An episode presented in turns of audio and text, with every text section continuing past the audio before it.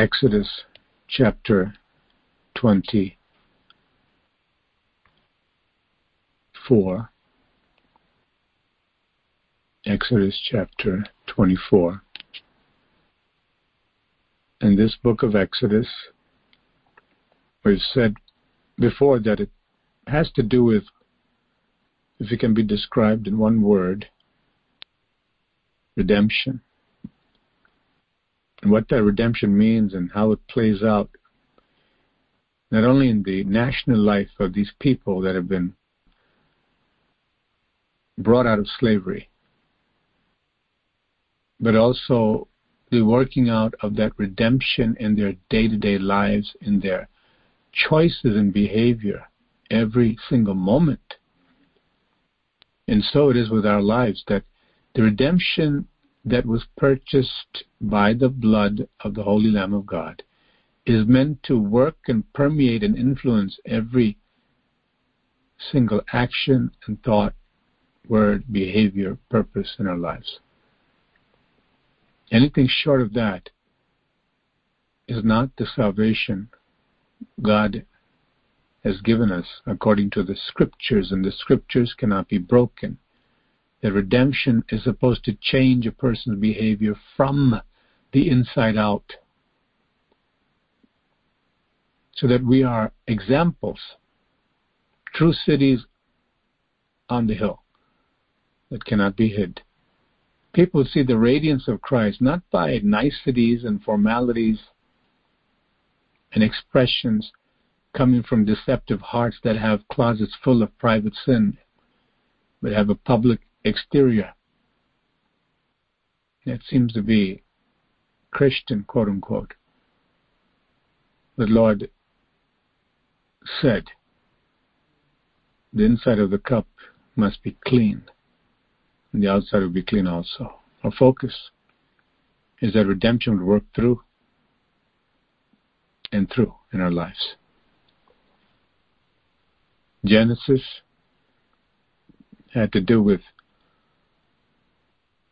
man trying different things to reach heaven. And then God coming to reach man and finding someone in the person of Abram who's willing to be quiet and listen and follow. God's greatness came upon that man for all eternity. He found a man in Exodus who one time was very talkative, perhaps, in trying to do the right thing and bring justice for the people, but he himself was under training and he submitted himself to 40 years of training in addition to the first 40 years in Egypt. But this time, like the Apostle Paul in Arabia, Moses was schooled by God and there was a transformation in his life where he can become usable in the kingdom of God. To do what? Bring and explain and epitomize the redemptive power of God in the human being's life. The people not only saw a leader that could point them to the law and bring the law, but one who obeyed the law by the grace of God. And we see here in Exodus 24 God coming down to meet Moses again, and this time, along with the high priest Aaron and his sons, Nadab and Abihu, 70 elders of Israel. God saw and scanned the hearts of people, not unlike what he did in the time of the apostles when people were selling property and they came and put it at the apostles' feet, the sum of it, to do what? To build the kingdom. Among them Barnabas, and so thrilled that God would call me to use what He put in my hands to give back to build the kingdom of God. And among them came that husband and wife team who wanted part of that, and they wanted that glory and that appreciation. And so many motives that are sinister but they thought it was all covered up very well. And they said, Here, Peter, Apostle Peter, and everyone, look, we sold a piece of property and here's the money for it. Yeah, we, we sold it and here's all the money. Well, God scanned the hearts and he revealed it to Peter. And they died, not unlike Nadab and Abihu, as we'll read going forward. They thought they can come and offer something the way they like to offer it. The result was in both cases death, removal from the presence of God. Oh, He's a holy God. We don't see any change of the God of Exodus from the God of the book of Acts or the Revelation. And God was scanning and He chose 70 elders who were privileged to see the God of Israel. How awesome. So God has many things for each of us, and He gives us an amount of time, a certain amount of time to thoroughly repent and stop being the old us. There's the potential for that old flesh person to creep up and little by little take over the spiritual life, and only we can stop it by the grace of God. We're given responsibility to put to death everything that has to do with the flesh. Otherwise, it'll put us to death. Exodus 24 Now he said to Moses, Come up to the Lord, you and Aaron, Nadab and Abihu, and 70 of the elders of Israel, and worship from afar. Who can be an elder in the church? Someone said, Well, there's no office of an elder, but there's qualifications. There are qualifications. Who can be a deacon? What is a deacon anyway? Is it something that a TV show puts out? Some religious commentary or some church politics and philosophy? Whoever said, well, in my church we do it this way. In my church the pastor says this and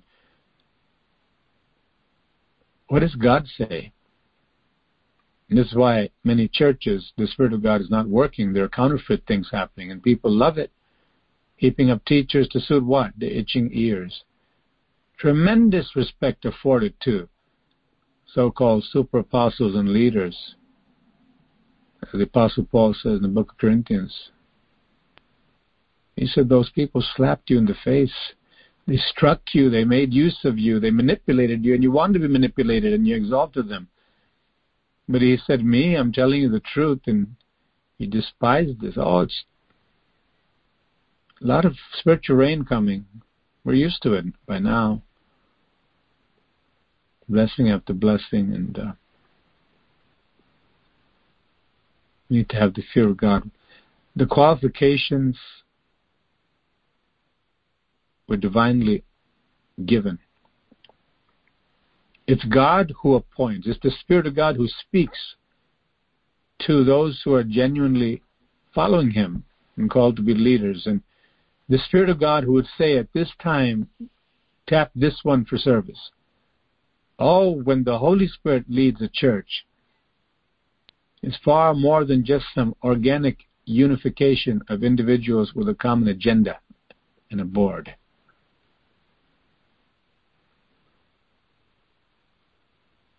It's the ministry of life, working through people who've met the minimum qualifications of humility, selflessness, a heart that's thrilled to do the will of God and see His name exalted.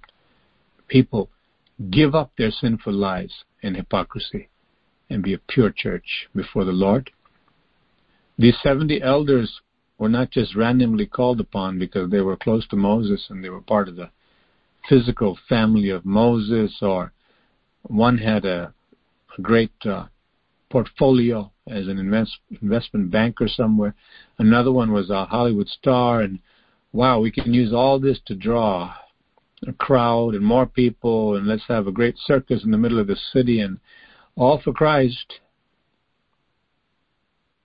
A motley crew of sorts, to assemble a crew together, to do some service for God and have fun. Isn't this what happens? If we open our eyes, we'll see. This is what happens in most places. We should have grief. It's not a matter of saying, well, we're pointing fingers all the time and looking at him and that church and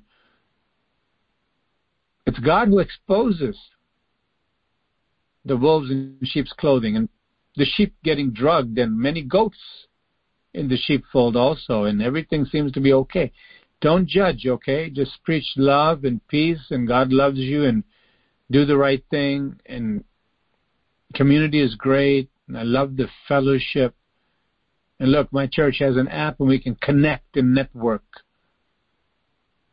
God says, get away from my altar. I'm after holiness because I'm a holy God. That's the first thing. These people, no doubt, were selected. God investing in their lives with the truth. An intimacy that the rest of the people didn't have because they were called to a higher privilege and responsibility. And not everybody remained. They were promptly, decisively removed, not only from the office, but from life, who presumed upon the grace of God and thought they can pull one over on God. Oh, my. You think, how could someone ever dare to do that after seeing the fire and the lightning and hearing the voice of God and the massive exodus in the Red Sea open up and the entire Egyptian army that pursued them. All that pursued them were put to shame, destroyed in front of their eyes. Everything in their lives changed when God stepped in. It was a supernatural work of God. It wasn't their own piety, religiosity, and their own efforts, but they were called to believe and follow. And as long as they did that, they continued to witness God's provision as responsible Father. These people were chosen, 70 of them. He said 70 of the elders of Israel in worship from afar. God is doing something. Whenever He calls us, He wants to do something for us. If we despise that, like the rich young ruler Sorry, I can't go that far, God. We forfeit everlasting life. God says, even though I'm calling 70 of the elders with the high priest and his sons, two of his sons, Moses alone shall come near the Lord. But they shall not come near, nor shall the people go up with him. There's a rising up of people, as we will read. Many times it was the entire congregation. Can you imagine that? What got into them? Despising Moses and coming against him, bad mouthing everything God's doing through Moses and saying, Who is this Moses? We don't need him. Thinks he's a big shot. Well, the devils came right into them and spoke those words, not unlike the Pharisees and Sadducees. Who is this man, Jesus? Where did he come from again? 30 something years old. What does he know? So he's got some miracle working power. So what? We're part of the Sanhedrin here. Or we're teaching the law when he was just growing up. It's the spirit of the devil that comes in take away life that is ready to be poured out and offered and granted. These people were called to come near God. So Moses came and told the people all the words of the Lord and all the judgments. Let God be God. Let him call who he will. Let's rejoice in everything God does and be humbled that we have a part in it at all. Glory be to God. And all the people answered with one voice and said, All the words which the Lord has said we will do. So far, so good. It seems like they're coming under what God has instituted, the leadership. Things are going well right here. And they said, The words that you brought Moses from God, we're not here to contend with it.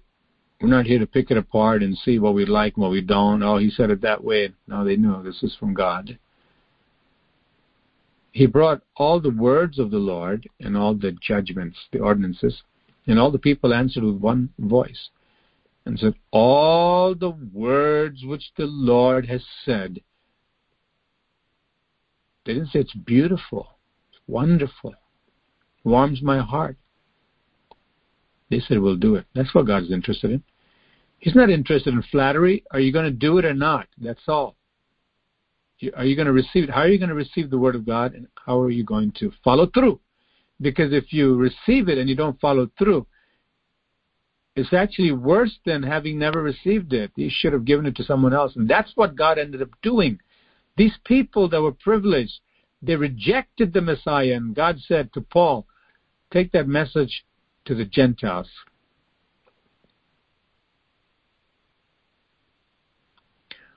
Here they said, We'll do it. And Moses wrote all the words of the Lord. And he rose up, or rose early in the morning. Someone says, I'm not a morning person. I'll come to the other meeting, or I'm just not a morning person.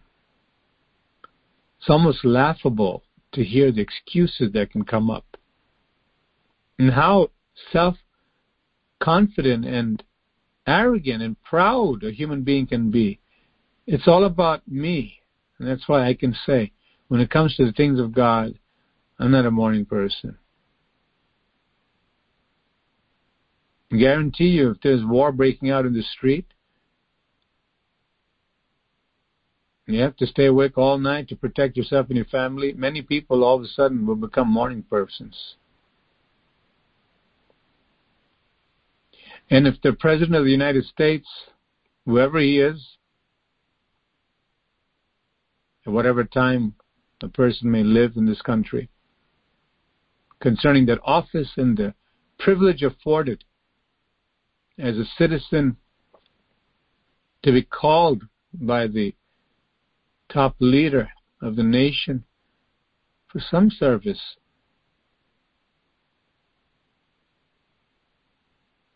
in the center of the nation. The prospect of being well known and being associated with the most powerful office in the land. But the only problem is the President of the United States calls. Or maybe the man of the year or some big celebrity and personality.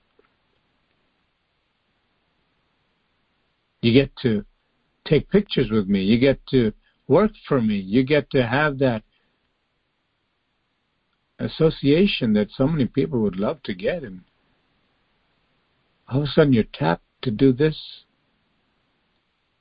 And they say the only thing is you have to get up early. How many people would say, I'm, I'm sorry, Mr. President?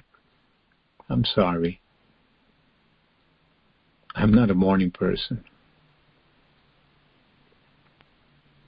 People of God, because of the fear of the Lord, whatever God calls them to do, once, once they understand this is God speaking and He's calling me, like blind Bartimaeus, they throw, throw off what they're used to and say, We're making a change by the grace of God because He's calling me up higher. Moses had no problem rising up early in the morning. Often you see that emphasized. Abraham or Abraham got up early in the morning to obey the Lord. The Lord Jesus, early in the morning, he was praying. Or if someone works the night shift, whatever time it is, it's a matter of discipline to seek God with everything we've got. And the marvelous thing is, when we're taught the supernatural Word of God, in a place like here and other places around the country and the world where people really fear God, we get charged because we know God will come and empower us. We see a supernatural change so we can go up higher.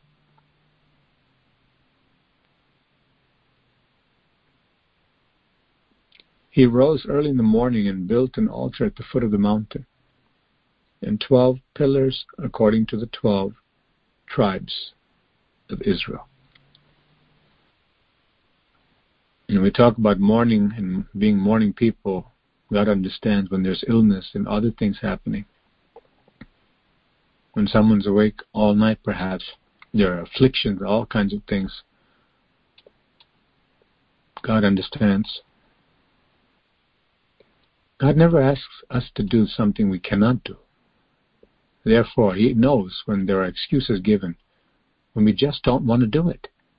That's what He's after. To change us from that self rule and arrogance. When God says something to say opposite. Then he sent young men of the children of Israel who offered burnt offerings. We're in Exodus, we're in Exodus 24, verse 5 and sacrificed peace offerings of oxen to the Lord.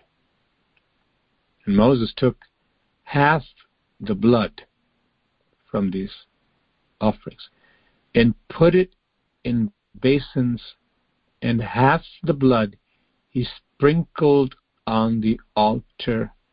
Can you imagine in your hands blood of animals? You're literally sprinkling not oil or water, but blood what was the significance of that? He was sanctifying the altar. It's pointing to the blood of Jesus Christ that would sanctify the altar of our hearts from where praises go up, sacrifices of thanksgiving. It has to be clean. We see that picture very clearly here in Exodus. If it's not touched by the blood, God doesn't want it. In our case, the blood of the Lord Jesus Christ, which sanctifies us. Then he sent young men of the children of Israel who offered burnt offerings and sacrificed peace offerings of oxen to the Lord. And Moses took half the blood and put it in basins, and half the blood he sprinkled on the altar. Then he took the book of the covenant he also sprinkled the book, as we see revealed in Hebrews. Then he took the book of the covenant and read in the hearing of the people. And they said, All that the Lord has said we will do, and be obedient. They're starting to get it. At least here. And Moses took the blood, sprinkled it on the people. Can you imagine standing there? The man of God sprinkles the blood of the sacrificial offerings on the altar, on the book of the covenant. Someone says, Well, where is that exactly, Pastor? I don't see anything about the book over here. We only need to go to Hebrews. Let's go there right now just to get a reference here to the situation from the New Covenant. Hebrews chapter 9, verse 16. Hebrews 9:16. Someone please read from 16 to 22. Praise the Lord, Pastor. Praise the Lord. Hebrew chapter 9, 16. For where there is testament, there must also of necessity be the death of the testator. For a testament is in force at, uh, after men are dead, since it has no power at all while the testator lives. Therefore, not even the first covenant was dedicated without blood. For when Moses had spoken every precept to all the people according to the law. He took the blood of calves and goats with water, scarlet wool, and hyssop, and sprinkled both of the book itself and all the people, saying, This is the blood of covenant which God has commanded you. Then likewise he sprinkled with blood both the tabernacle and all the vessels of the ministry. And according to the law, almost all things are purified with blood. And without shedding of the blood, there is no remission. Praise God. Praise God. So we see that these things needed to be done, the sprinkling, even on the book, has to be purged, purified, sanctified. And the people saw this. They saw the ways of God. They're learning. This is the way God wants us to approach Him. People need to be taught how to approach God. Use a friendly approach with uh, casualness is dangerous for the spiritual life. To cater to the generation that would seek entertainment and come with a mixture of worldly entertainment and worship, and so many things happen.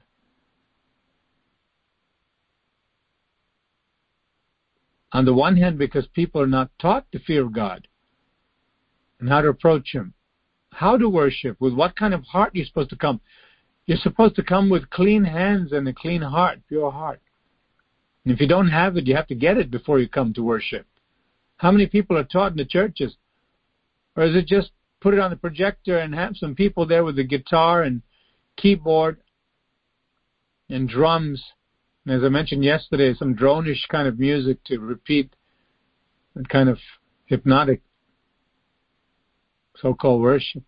And people are full of sin but it looks right, it feels right. The only problem is God is not there. And people have to be taught. On the other hand, there are people who, even if they're taught, they insist on doing it their way, and that becomes very dangerous also. If I value the blood of the offerings here and what it signifies, everything begins to make sense. God is trying to take sin away. And when we value the Lamb of God as believers, we understand how expensive it was. The blood of the Son of God had to be shed to wash me, make that new way that I can approach God. To the point where what? He sprinkled not just these items and even the furniture of the tabernacle, as we'll see later, but our hearts and everything connected to us when we come to God. And that's the way to approach God. We have to be purified. We have to understand and have that deep reverence, not take it cheap or for granted. What would happen if you had that treasure of a diamond ring that was so expensive? What would you think about people who just toss it into the pile? Pile of, you know, the fake jewelry and the watches, dime a dozen, so to speak. And with the toys and the books and the clothing, just throw it over there. You come home and take that diamond ring, maybe worth several hundred dollars or several thousand dollars or more. Just toss it over there. Even people who don't have God, they'll say, How foolish. Don't you know the worth of that? And there's a certain quote unquote reverence afforded to that little piece of jewelry that we know is so expensive. We treated with care and respect because we'd like to have the usefulness of that both for now and for later. When we understand the value of the blood of Christ, we can't talk casually about it or act like that, whether we're in church or anywhere. We're in awe. And the effect of that is, like the people here, at least temporarily for them, all that the Lord says will do. That's the effect, the true effect of the blood of Jesus truly purging someone's conscience, true regeneration by the Holy Spirit. The result is an obedient heart. Faith results in obedience. I believe and I receive. So where's the obedience? If it's found, then you have a genuine faith. Then Moses went up, and Aaron, Nadab, and Abihu, and seventy of the elders of Israel, and they saw the God of Israel. I was amazed when I read this, I think as a teenager. I kept reading it over and over again. What does it mean they saw the God of Israel? It means they saw the God of Israel.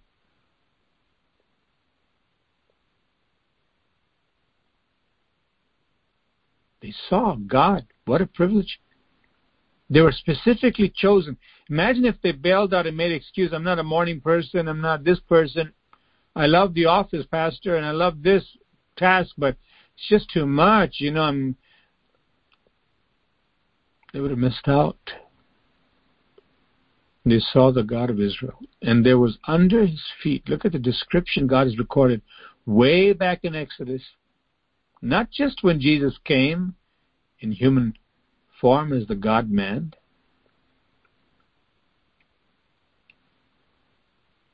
in a true humanity, humanity, not just the description of the resurrected Christ and the Christ in the book of Revelation, but back here, as in Ezekiel, as in Isaiah, see all these glimpses of God, and even in Exodus. When Moses sees the back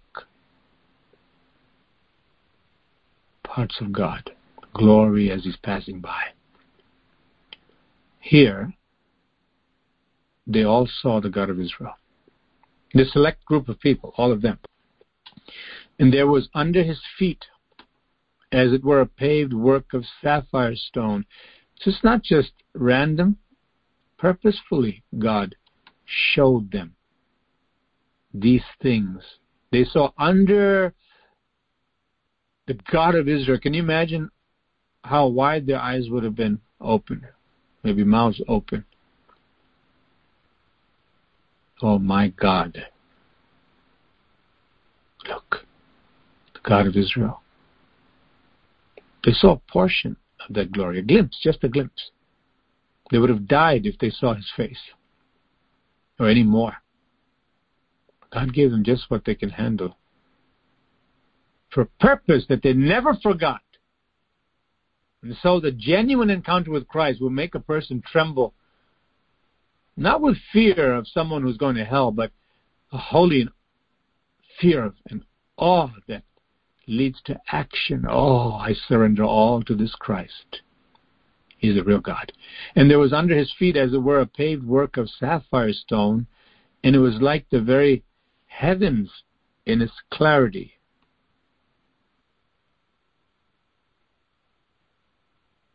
But on the nobles of the children of Israel, he did not lay his hand. In another version, it says it was the surface was under his feet as brilliant blue lapis lapis lazuli as clear as the sky itself.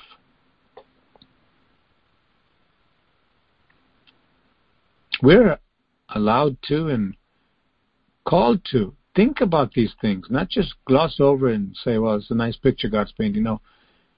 We're given that imagination that even though we're not there, there's no recording of this in video. The Holy Spirit will form the images that we need to have to understand what's happening so that what happened to them, that impression can also come to us for our own good. Under his feet there seemed to be a surface of brilliant blue, as clear as the sky itself. And though these nobles of Israel gazed upon God, he did not destroy them. In fact, they ate a covenant meal, eating and drinking in his presence. And there's an exclamation mark here in the New Living Translation.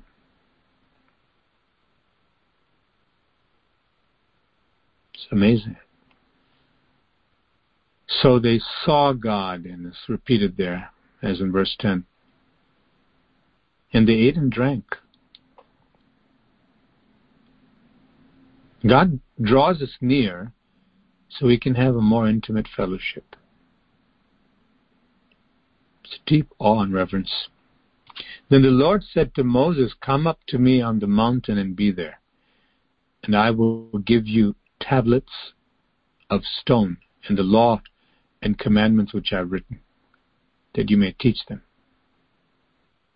So Moses arose with his assistant Joshua, and Moses went up to the mountain of God. And he said to the elders, Wait here for us until we come back to you. Indeed, Aaron and Hur are with you. If any man has a difficulty, let him go to them. Moses was able to trust Aaron and Hur to take care of matters in his absence. Because God was able to trust Aaron and Hur at this point. Not everyone who is entrusted with a responsibility and privilege from God proves themselves worthy of it. Often the contrary happens. You see the tragedy of it in people like Gehazi. Something enters in and there's a transformation. What started out good becomes sour and dangerous. There's no self check. What's going on with me? Why did I think this? Or why am I getting this kind of attitude? Oh, I got to shake this off. Lord, help me. I can't afford to think like this. I'm not going to let the devil in. Because the devil will try, especially with those who are called to be closer with God and called up higher and given divinely appointed responsibilities to prove themselves worthy by having the right heart. We'll see how miserably Aaron failed.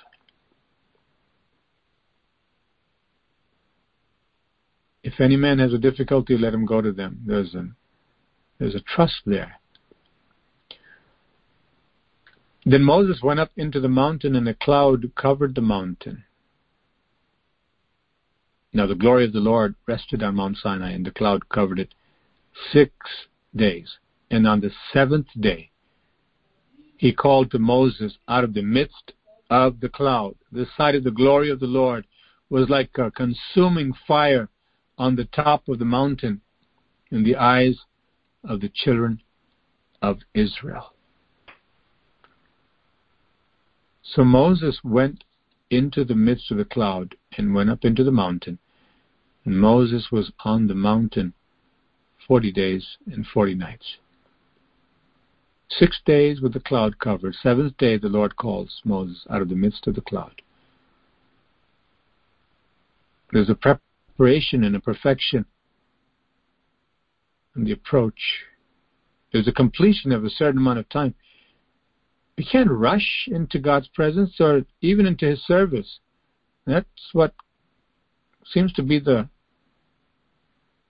way people operate in many places.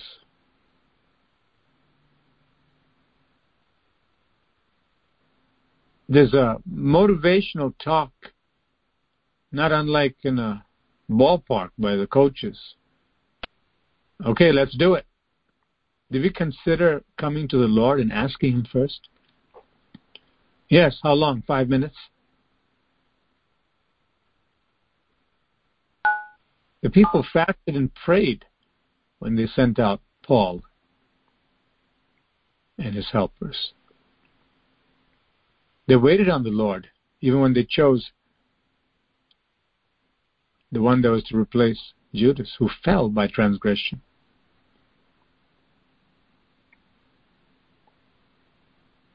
Moses was careful to follow everything God said.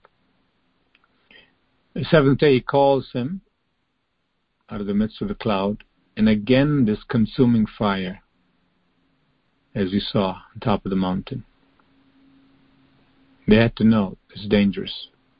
To presume upon God's grace and to presume to know what His will is and just go ahead and do it. God hasn't changed. If we can remember that point, the way they were terrified here, that the fear of God may be upon them so they don't get destroyed, but get to go closer to God step by step. As He prepares them, you see, there's a preparation. We would do well to take heed, to have that same attitude. God is preparing, and let me be patient and wait on Him. Eagerly expectant, yes, but patiently waiting for His every commandment. What a thrill, step by step. There's a preparation required. The sight of the glory of the Lord was a was like a consuming fire on the top of the mountain in the eyes of the children of Israel. So Moses went into the midst of the cloud and went up into the mountain.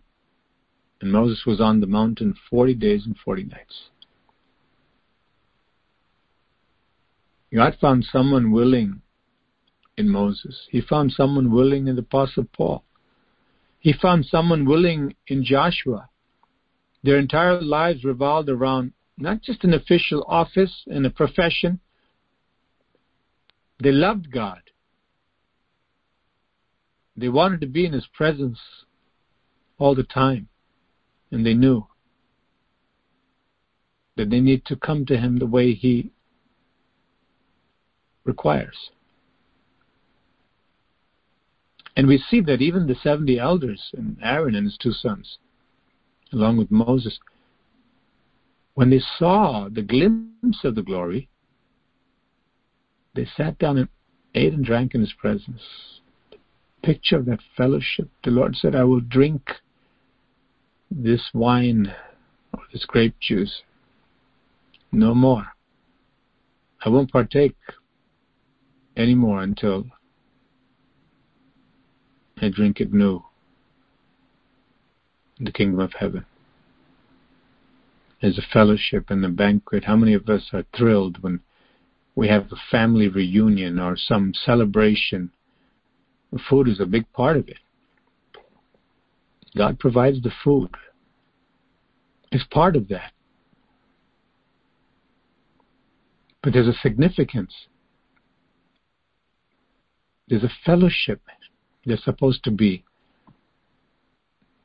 the foundation, not just consumption of some physical delicacies. Because after all, who would like to have a celebration where everybody's going off in a corner with their food in little bag, lunch bags?